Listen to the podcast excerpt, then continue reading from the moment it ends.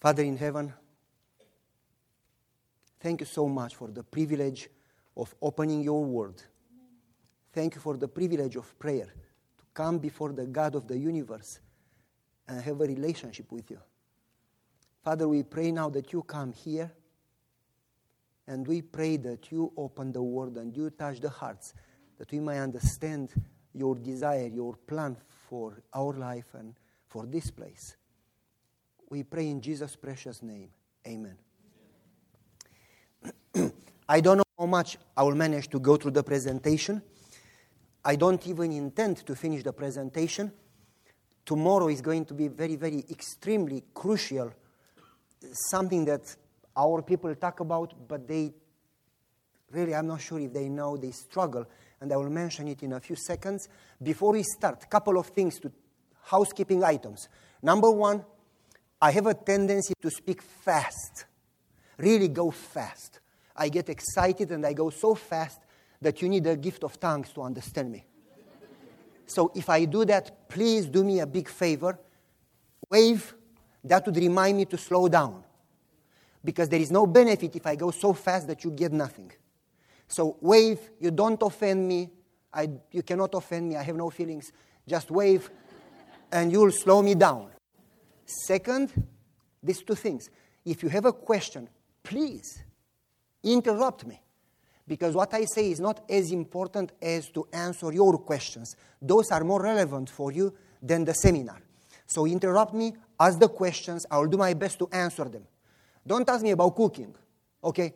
Ask questions related to prayer, ministry, evangelism, okay? Okay, so you got the two points, okay? Let's start. I'm going to challenge you with no intention to offend anybody. I don't know you except a few. I don't know your problems, your church, so I don't talk about anybody specifically, but I want you to think deep and be honest. So let's let's start. What what is church? What is religion for you? What what is religion? Give me an example. Cup, couple of answers, quick. The way to reach God. Another answer. What is religion? Jesus. Another answer. Those are good answers. Don't you don't get a B. Whatever you say, you still get an A. Another answer. Different, okay. Rules, okay. Fellowship, okay. So listen, those are good answers. I'm going to ask you a few questions with no intention to change your mind about our principles. I believe in our principles. Many times I've been in risk of losing my freedom for our principles. I deeply believe in them. But let me ask you, is it good to keep Sabbath? Yes, yes or no? Yes. Absolutely yes. I agree with you. And should be a blessing. Is Sabbath going to save you? No. Okay, good answers. Is it good to do evangelism? Yes. Is evangelism going to save you? No. Is it good to eat tofu?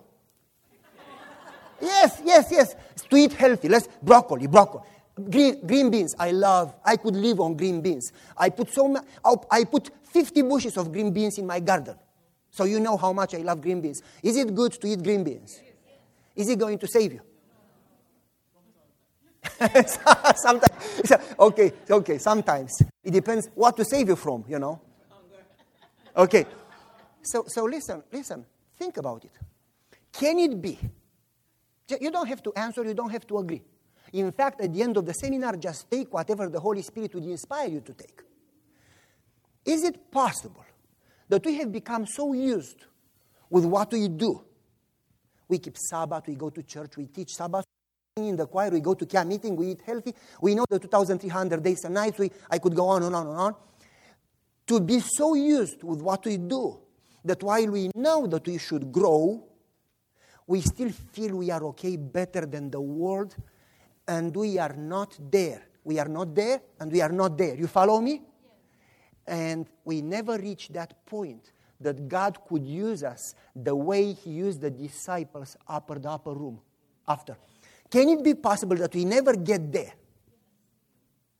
The ten virgins, they were virgins. God's church. Nevertheless, they were sleeping.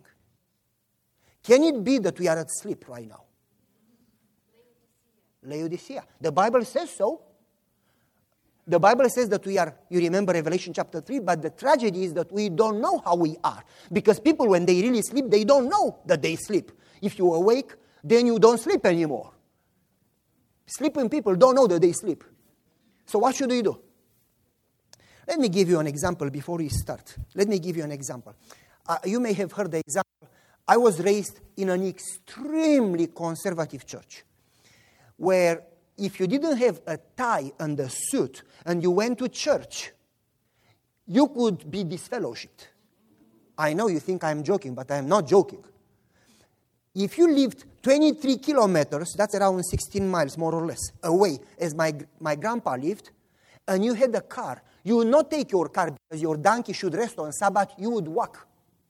So he would leave at three a.m. to walk the twenty-three kilometers, so he would not break the Sabbath. Now give me a break. He walked so much that he worked a lot more than his car would have worked.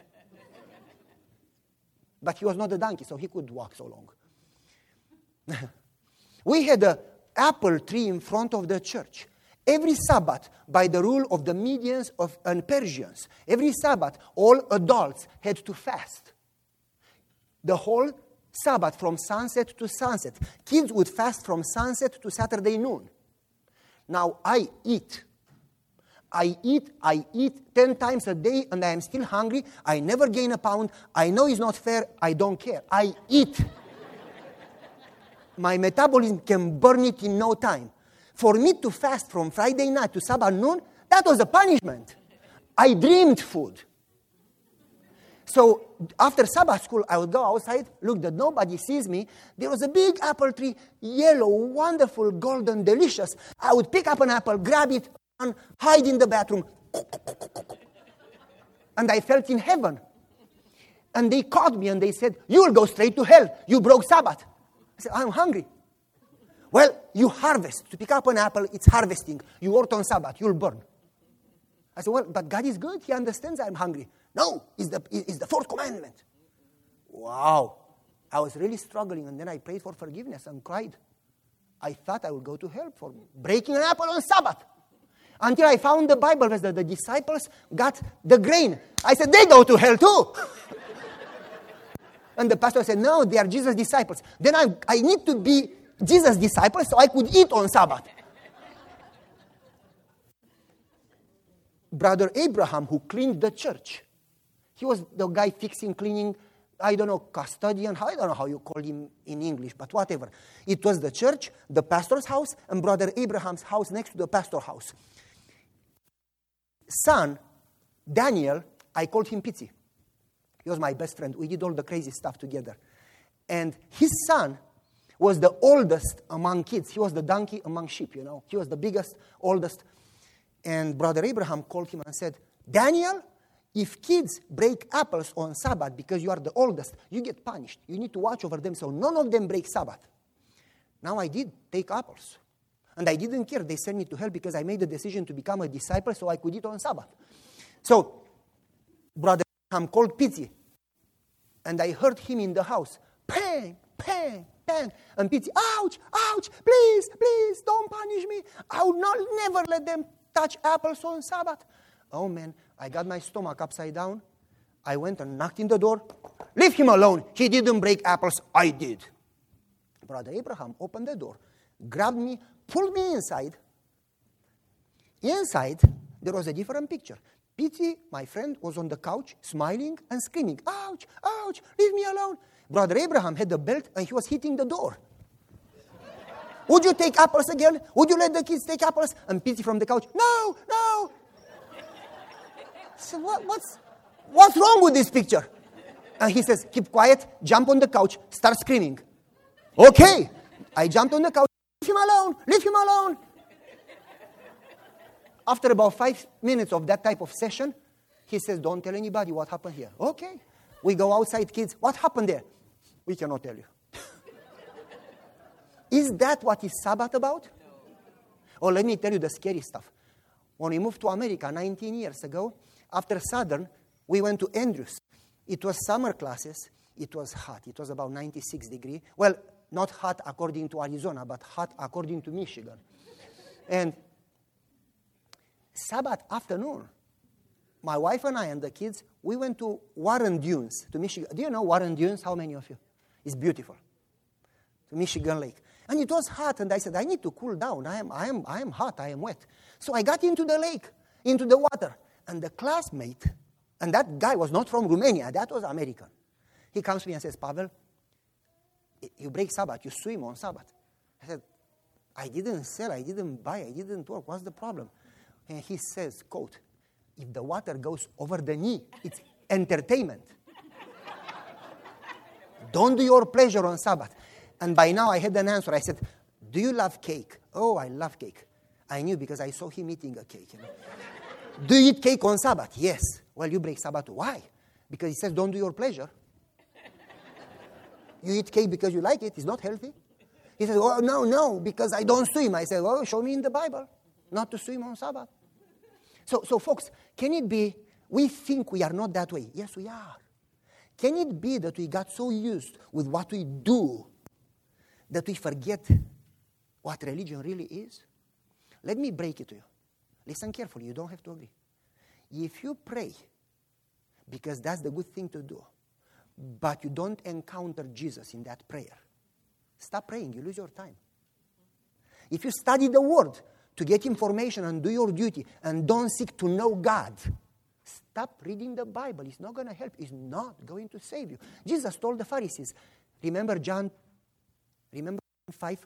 It says, you search the Scriptures because you think in them you have eternal life, but they testify of me. Remember John seventeen. To know Christ is life eternal. If we do all this good stuff that we should do, and we don't get to know Christ, are we better than the Pharisees? Can we actually fool ourselves because of what we do? Think about it.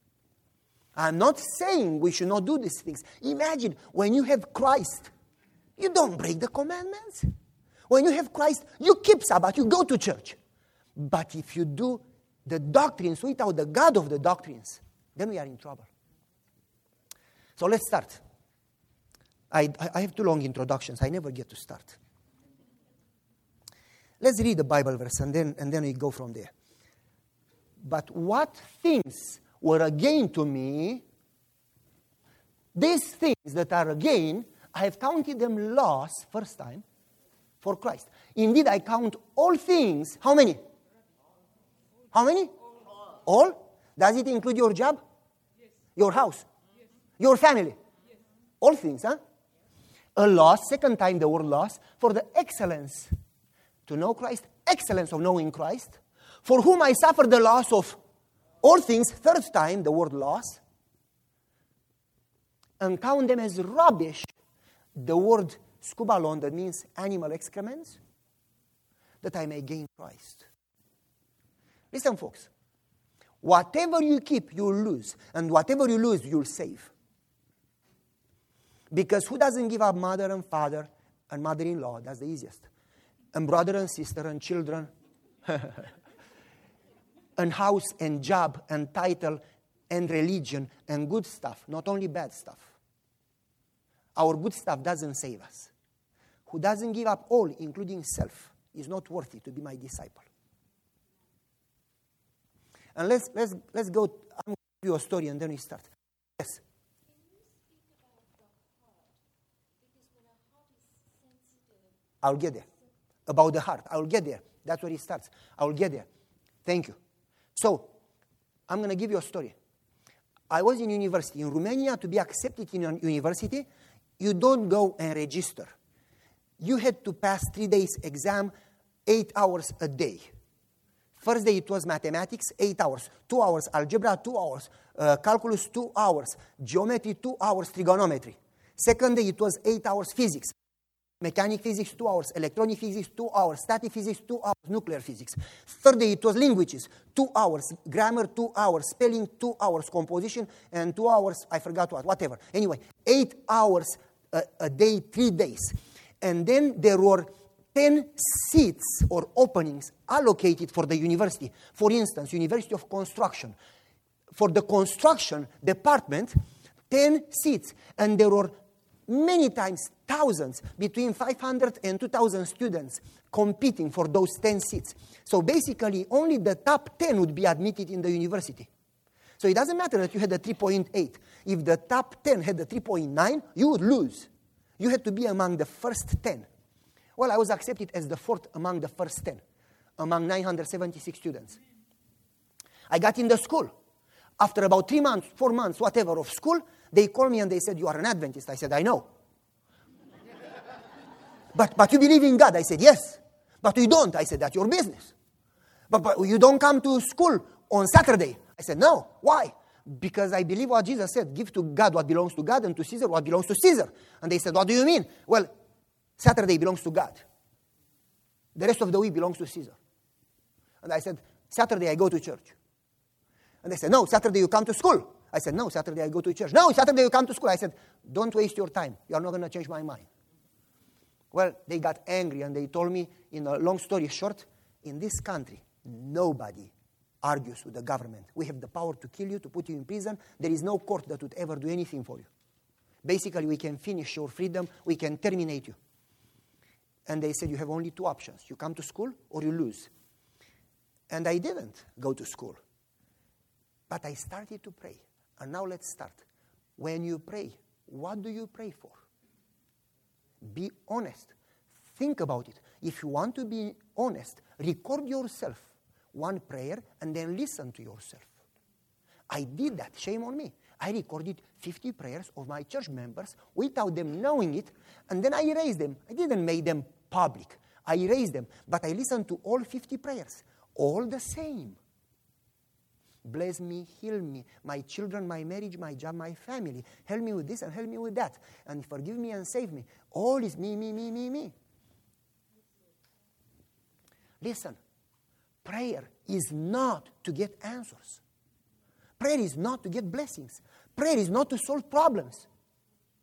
Prayer is to have a relationship with God where you submit and you say, Lord, help me to know you. Help me to know your will. We pray that God may fulfill our will instead of praying that we know God's will. We should not ask God to fulfill our will, but should ask that He helps me know His will. Do you follow me? Don't seek God's approval for your will. Seek God's will. You follow me?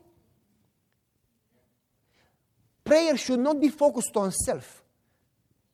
In God's presence, I should decline, decrease, and He should increase.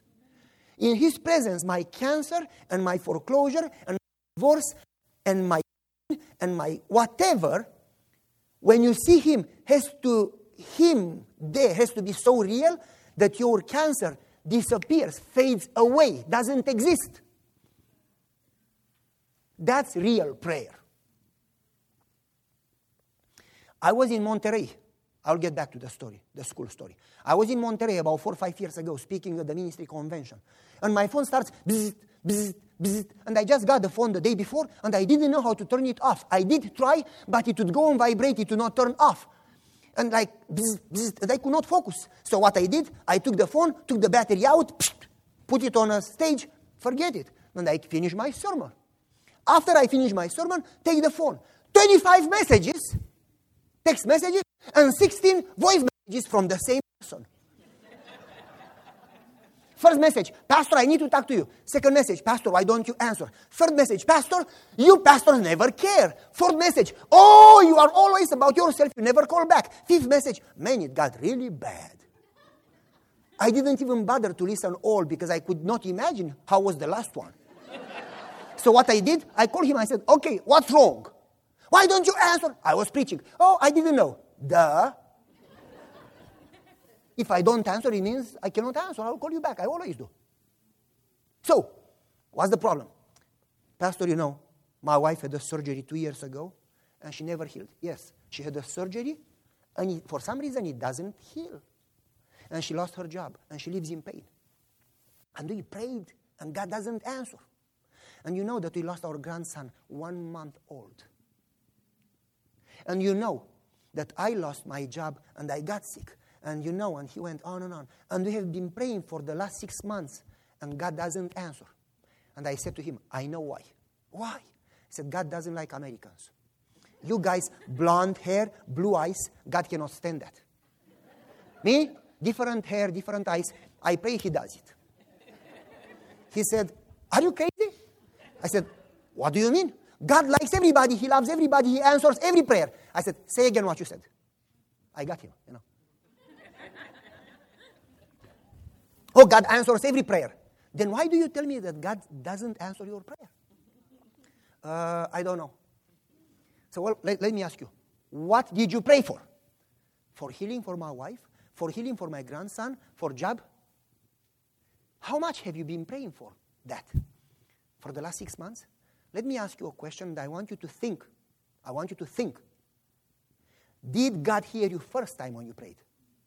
Listen carefully. Did God hear you? Or he was asleep, he was in vacation, he was busy, he was tired. Did God hear you? Yes. Does God know your problem? Ellen White said, our prayers are not to inform God. He knows our problems before we had the problem. He knew our days before we were born. And then she says, if we knew the end, listen carefully. She says, to every honest, how many? To every, to every, that means how many? To every honest prayer, an answer will come. But it would be wrong to assume that God would answer the way we want in the time we want. And then she says, if we knew the end from the beginning, we would choose the same path. That means that we are extremely blind. Extremely blind. Think about Balaam. Lord, can I go? No. Okay, I go.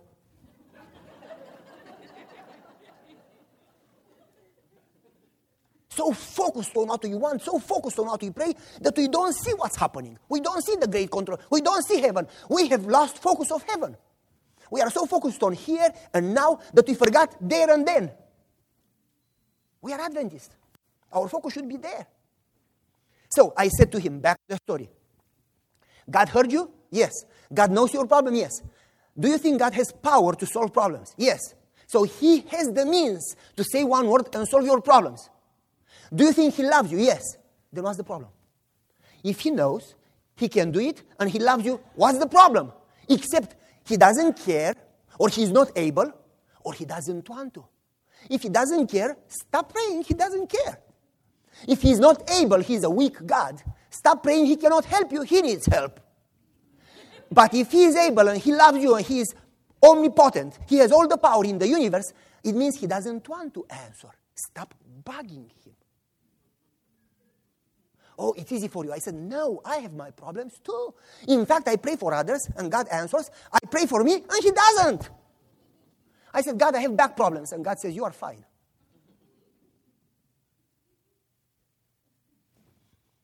So folks, stop praying for you. Yes, Jesus says, cast all your needs upon him. But that only after he comes first. Only after you surrender and you die to self and you put him first and his plan and his will, and then you present your needs and then you say, may your will be done, and you mean it. You allow his will to be done, whatever that will may be. Faith is not to convince God to do what you ask. Faith is to convince you to allow what he wants. Amen. That means to trust the Lord. You allow his will to happen. When Jesus said, take the cup away, God said, no. And Jesus said, nevertheless, your will be done. Because if God is in control, and if the Bible verse from Romans chapter eight that says, all things work together, if that's real, then nothing happens without God allowing it. Like Job, God didn't send it, but God allowed it. If God allowed it, you need it. Instead of solving it, learn it. If God allowed it, that you may need to learn patience, or you may need to learn humbleness, or you may need to give up and surrender, stop fighting because you'll never grow. Rather say, Lord, why do you allow this in my life? Would you help me grow? We never grow because we always try to fight God. If nothing happens by chance. So back to my friend. I said, I know and I feel for you. But stop praying to solve problems. You have been praying for six months, and the more you focus on problems, the more depressed you are, to the point that you are losing it. Who told you that you need to focus on problems? Focus on Christ. Focus on His word. Focus on His law. Focus on His promises. Focus on His sacrifice. Ellen White says, focus on the last week of Jesus' life. You have plenty to focus on. Don't focus on the problems. Uh, I don't understand. I said, would you do me a favor? Would you do something for me? If I asked you to come and mow my grass, would you? Yes. Okay, I'm going to ask you something a lot easier than to drive to my house and mow the grass. What do you want, Pastor?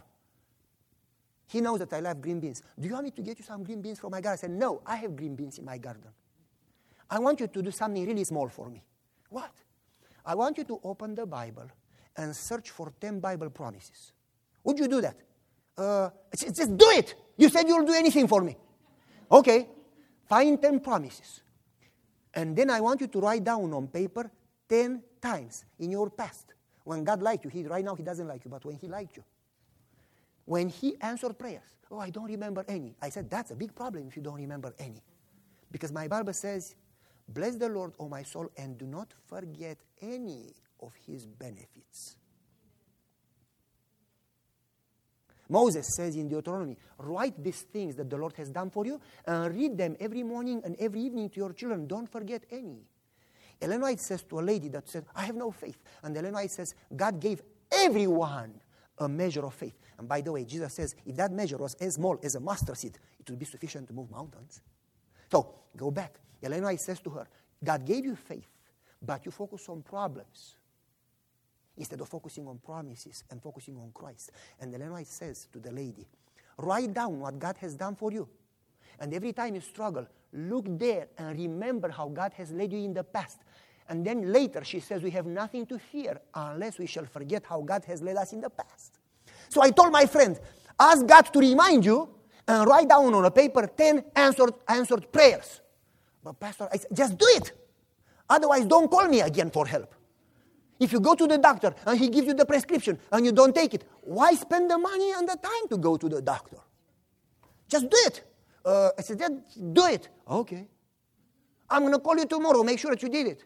And I said, three things. Number one, find ten Bible promises and read them loud to God like he doesn't know. Oh, God, let me tell you something great. I found something in the Bible. You don't know. Let me t- read ten promises to God. He said, doesn't make sense. I said, just do it. Read loud in the prayer ten promises to God. Two, tell God, oh, I remember what you have done for me, the ten things. And three, call somebody and tell him what God has done for you. He said, Pastor, but I said, just don't bat me. Just do it. I prayed for him that night. In the morning at six thirty, he called me. I said, man, they call at six o'clock, you know, but that's okay. He called me at six thirty. Pastor, you will not believe what happened. I said, your wife healed? No. You got your job back? No. You won the lottery? No. So what happened? He said, well, I started to read the ten Bible promises to God. When I got to the fourth one, I started to realize that I ashamed God in front of my neighbors and my coworkers and the universe. I forgot to trust in Him. And the more I read through them, the more joy and peace. I said, Pastor, in the last two years, I never had peace in my heart or in my family. When I read through the tenth one already, I had peace. And for some reason, while I still have the same problems, I realized that God knows and He's in control and I can trust Him. I says, while I was focusing on the word, do you see what I say? Don't look to the stupid oriental man. Focus on nothing. I cannot when I am alive. I can, I, unless I die, my mind has to focus on something. If I empty my brain, that's hypnosis. That's craziness. Focus on God's word. So he says, while I was focusing on the promises, the answered prayers started to come back. And I wrote down ten things that God has done for me. When I told him, for some reason, I did not feel the need to ask for help. I knew that he cares. And I knew that if he takes care of the birds, he will take care of me. Amen. I just knew that it's a matter of time. And I said, Lord, you promised when I go to the waters, you'll be with me. I know that you are here and I am not alone. And you'll get me through. He was a different man now. You follow me? Yesterday, you pastor never cared. I am depressed. I am discouraged. I don't come to church. He went on and on and on. Right now he says, I know God is with me. And then he says the bomb. Listen. I called a coworker who lost his son, eighteen years old, in a car accident. Within a month, his wife took cancer.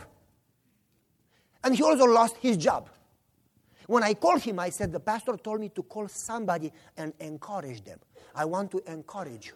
And he told the guy the ten promises, and he told the guy the ten answered prayers. And the guy started to cry and said, listen, man, you don't know what you did. He says, I called you. No. I had my gun loaded. I had it at my head, and I was one second away from pulling the trigger when the phone went off. So I said, I'm going to answer this phone and then kill myself because I have no reason to live. I lost my wife. I lost my son. I lost my job. Why would I live? And he said, I answered the phone, and you gave me hope. You saved my life. Folks, a fully discouraged Christian, it's a fully useless Christian. Discouragement is Satan's weapon. When you pray to solve problems, you focus on problems. Focus on Christ. After you present your problem to God, leave it with God if you trust Him. The reason we don't trust God is because you don't focus on God. It's because you don't know Him. How could you trust a stranger? You need to spend time with God to know God, to trust God. Do you follow me? Only somebody that you know you can trust. Now back to the school story. You remember where you dropped it? So I started to pray, Lord, save my education, save my education, save my education, save my education. And guess what God said? Nothing. He didn't answer my prayer. Oh, I prayed even harder, and I don't ever fast. I cannot fast. I am hungry all the time. My wife can fast a week, and she has no problem. For me, two hours of fasting is long enough. So, you ever invite me to eat out, I will not turn you down. You want to have a meeting with me? Bring some food, and you got me. I'm exaggerating. No worries. So, that was a good one. So, I even had faith. We use faith to manipulate God. And God didn't answer. So I called my dad and I said, listen, I'm losing my school. And that's serious. I'm losing my education. And they just told me, for religious reasons, if you lose your education, you lose the right to ever register in any school for the rest of your life. I'm losing my education forever. And my dad said, and? Uh, I'm losing my education. My dad said, and? What's the problem? He said, don't you hear what I say? I did hear you very well. What do you do about it? I prayed. He said, what did you pray for? That God would save my education. Really? I said, what's the problem? He said, that's what you pray for? And my father said, many times I was losing my life. Never occurred to me to pray for my life. When I go to God and I see Him, I forget my problems. It went like that. I said, you don't listen. He said, no, son, you don't listen. And I said, I am praying and God doesn't answer. And he said, good luck. I said, what do you mean? If He doesn't answer, it doesn't make sense to keep praying. That's poor business. And I said, Dad, what should I pray then for?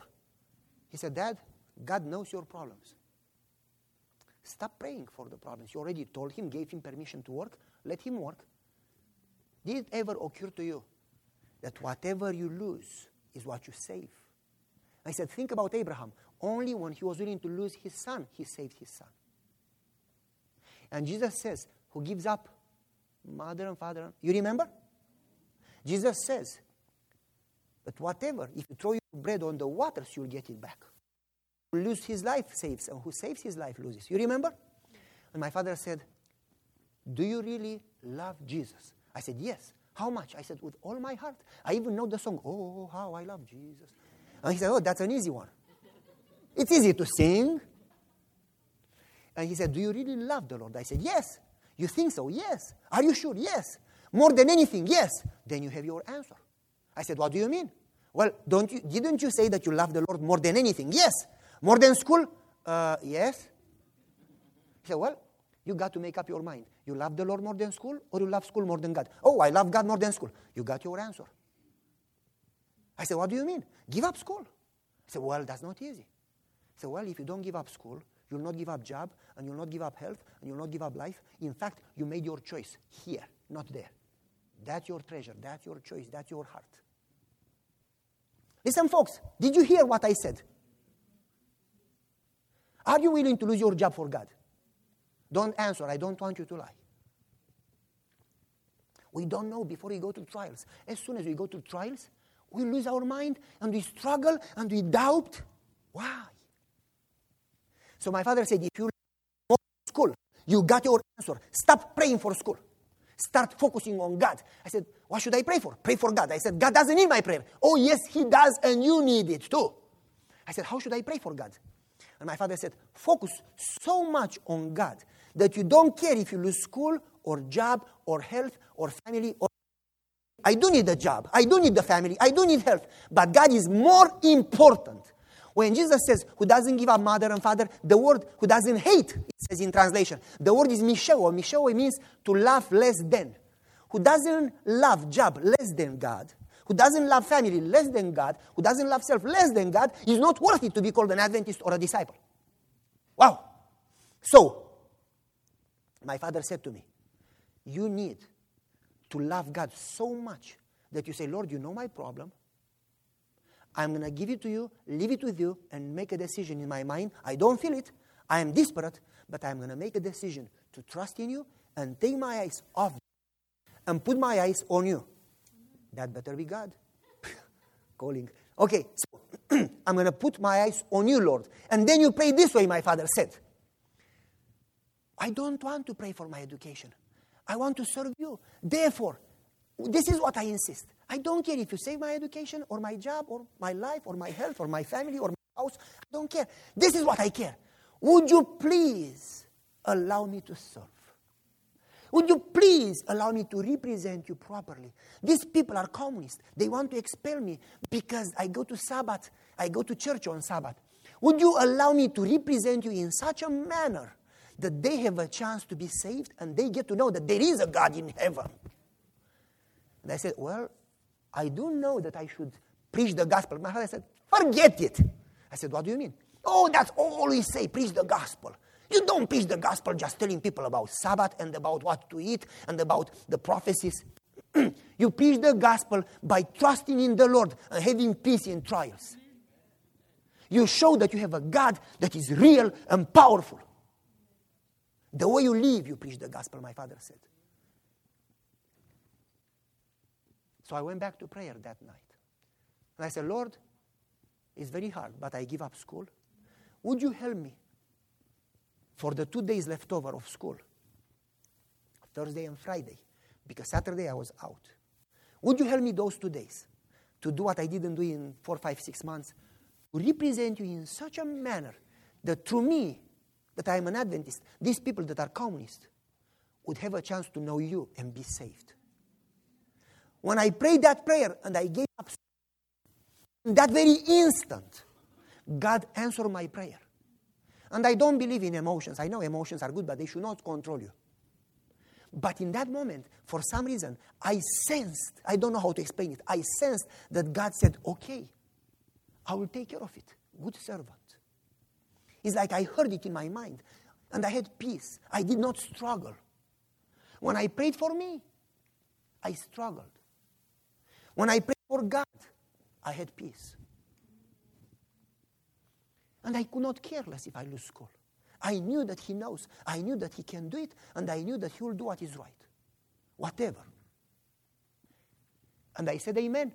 And I started to sing for some reason. I went to school. And Missus Radu, the school secretary, said, Goia, you need to come. There is no God. Doesn't exist. Nobody can save you from a communist government. You need to come. And you just come to school and you pray in your mind. That's compromise. You compromise today, you compromise tomorrow. Soon enough, you are far. I told you, no, not going to happen. I'm not going to bow down to tie my shoelaces while the image is in front of me. I'm going to stand straight. I don't believe in compromise. And I said, if they expel me, I don't care. What if I finish school and die in a car accident? Am I going to use my education? If they kill me, I don't care. I see Jesus. When you die, you don't know anything until resurrection. You see Jesus. I don't care. Oh, you are crazy. I said, yep, I am supposed to be crazy. Because God's wisdom is foolishness for people. So, hey, give me a break. She said, I don't get it. I said, sure you don't, because you don't know God. Don't you care you lose education? I said, I don't. If God wants to save it, he's able to save it. If not, I don't need it. She shook her head and she said, you people, you are crazy. Religion takes your mind away. I said, I wish you saw what I saw last night when I prayed. What did you see? I said, well, God. She said, you are crazy. Next day, Friday morning, I go to school. She comes to me. She's like a Romanian flag, yellow, blue, red. I said, do you have the flu? She says, no. Are you okay because you are pale? She says, no. What happened to you? You had a car accident? No. What happened to you? Do you know Ceausescu, the president of the country? I said, yeah, I see him on T V. Yeah, no, do you know him privately? Are you friends? I said, are you crazy? Never met the guy. It's like you say you and Obama eat body-body every day together. No, I don't know him. You don't know the president? No. Are you friends with somebody in the government? No. All I know about government, when I don't have money to buy flowers for my wife, I go in front of the government building. There are thousands of roses. I take one and give it to my wife. That's all the government I know. And she stops and she looks up and she says, then there is a God. I said, yeah, I told you. Why? I said, well, Ceausescu, the president, gave a law today. He said on the T V, to save the economy, he's going to close all schools in the whole country Saturdays. And no school would turn on the power or the heat and help a little with the economy. If this law came next week, you would have been out. God honors those who honor him. And when you focus on him, we say that, but we don't do that because we don't trust him. We feel more secure if we solve it. When you focus on him and forget self, he focuses on you. And it's better if he takes care of you than if you take care of you. Do you follow me? I kind of go fast, but if not, you need to learn to think fast. Okay. Therefore, my father told me, he said, son, give up school. I said, Dad, school is good. You told me that you should be head, not tail. He said, oh yeah, school is good. But you know what is good for? I said, no. School is garbage, son. I said, why do I go to school and spend money and time? He said, well, garbage is good for compost. He said, think about it. You go to serve God and you know nothing. But if you have school and experience, you can use that. Don't use it for you. Use it for God. I said, okay, I don't get you, but anyway. Now I get him. At that time, I didn't. Folks, to know Christ is not what you do, but is who you know. It's not that you go to church. What, that, what you should go. But it's that you spend time in prayer and study of the Word. We lost the good habit to study and to pray. We are in hurry. There is no hurry. In the spiritual life, hurry comes from Satan. Unless you discipline yourself to wake up in the morning and spend time with God, you are not a religious person. My father, I eat, and we had a long apartment. In the communism, that's what they gave you. And it was kind of bathroom, my sister's bedroom, my bedroom, my parents' bedroom, and kitchen at the other end. And you would go from room to room to go to the kitchen. And I would go and eat at twelve midnight, and then I would go and eat at two a.m. I was hungry. And when I would go to the room to eat, oh, they took me to the doctor, and the doctor said, he's fine, has a fast metabolism, burns everything in two hours. When I, when I would go to my parents' room, my dad was praying at twelve. My dad was praying at two.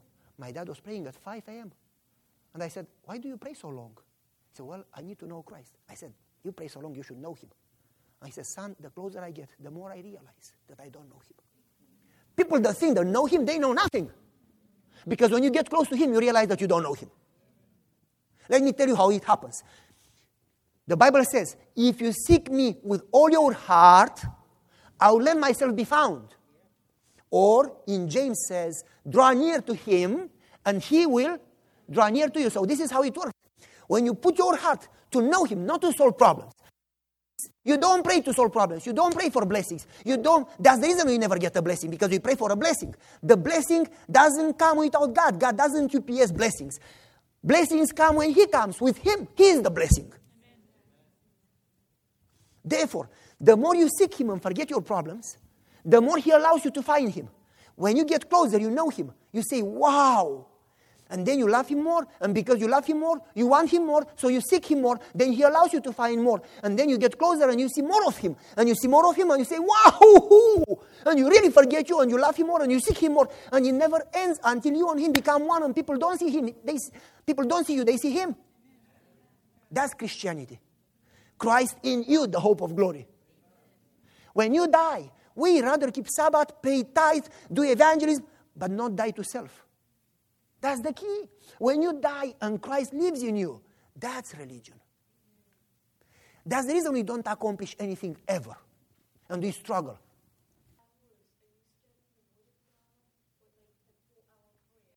Folks, we lose our time focusing on forms without the God of the forms. Forms are good as long as you are filled with the God of the forms. Otherwise, we lose our time. And therefore, we have no power. And the God without power is no God. We have no power. We have no peace. We, we don't make a difference. We should be a light. We should be a blessing. We should make a difference. People should know when they come to our church, it's not that they get a good choir or a good sermon, but they find God. Our time is up, and meal comes, and I cannot miss a meal. We did not go through the sermon. I never managed to go through the sermon because I tell stories. But these are real stories happening today, not two thousand years ago. Listen. Amen. We need to make decisions that we change our prayer life and stop focusing. I am not ignoring your problems. I am not saying that your problems are not important. Don't hear me wrong. But we have been focusing on them for too long. We need to seek Christ. People in the Bible who made a difference, they were seeking God, seeking God's face, seeking to know God. Show me who you are. Moses, David, Daniel, Jeremiah, all of them, Paul, all of them seeking God. I want to know Christ. Paul, when he wrote his last book, before he died, he says, listen, and to know him, and to be one with him. Before he died, he still says, I don't know him, and the goal of my life is to know him. We too long have been focusing on things and on self instead of focusing on him. And that's the key. You feel that you lose when you give up praying for you and you start focusing on him. You feel that, oh, what's going to happen to my job? What's going to happen to my family, to my children? Nothing. It's safer for you to focus on God. In fact, let me say this. When we focus on self, God cannot answer. When we give up self, then it's safe for God to give us power because we will use it properly, not selfishly. Do you follow? It's safer for God to give us power and answer and use us if we surrender and die to self. And we need to trust that if we focus on him, he will take care of us. He says, seek first the kingdom of God and the other things will be provided. We need to learn to focus on him and to trust in him. Anyway, let's finish. It's time for us to finish. I intend tomorrow not talk about prayer, but rather have the first ten minutes questions and answers, and then talk about how to prepare for the second coming. Okay? Let's pray together.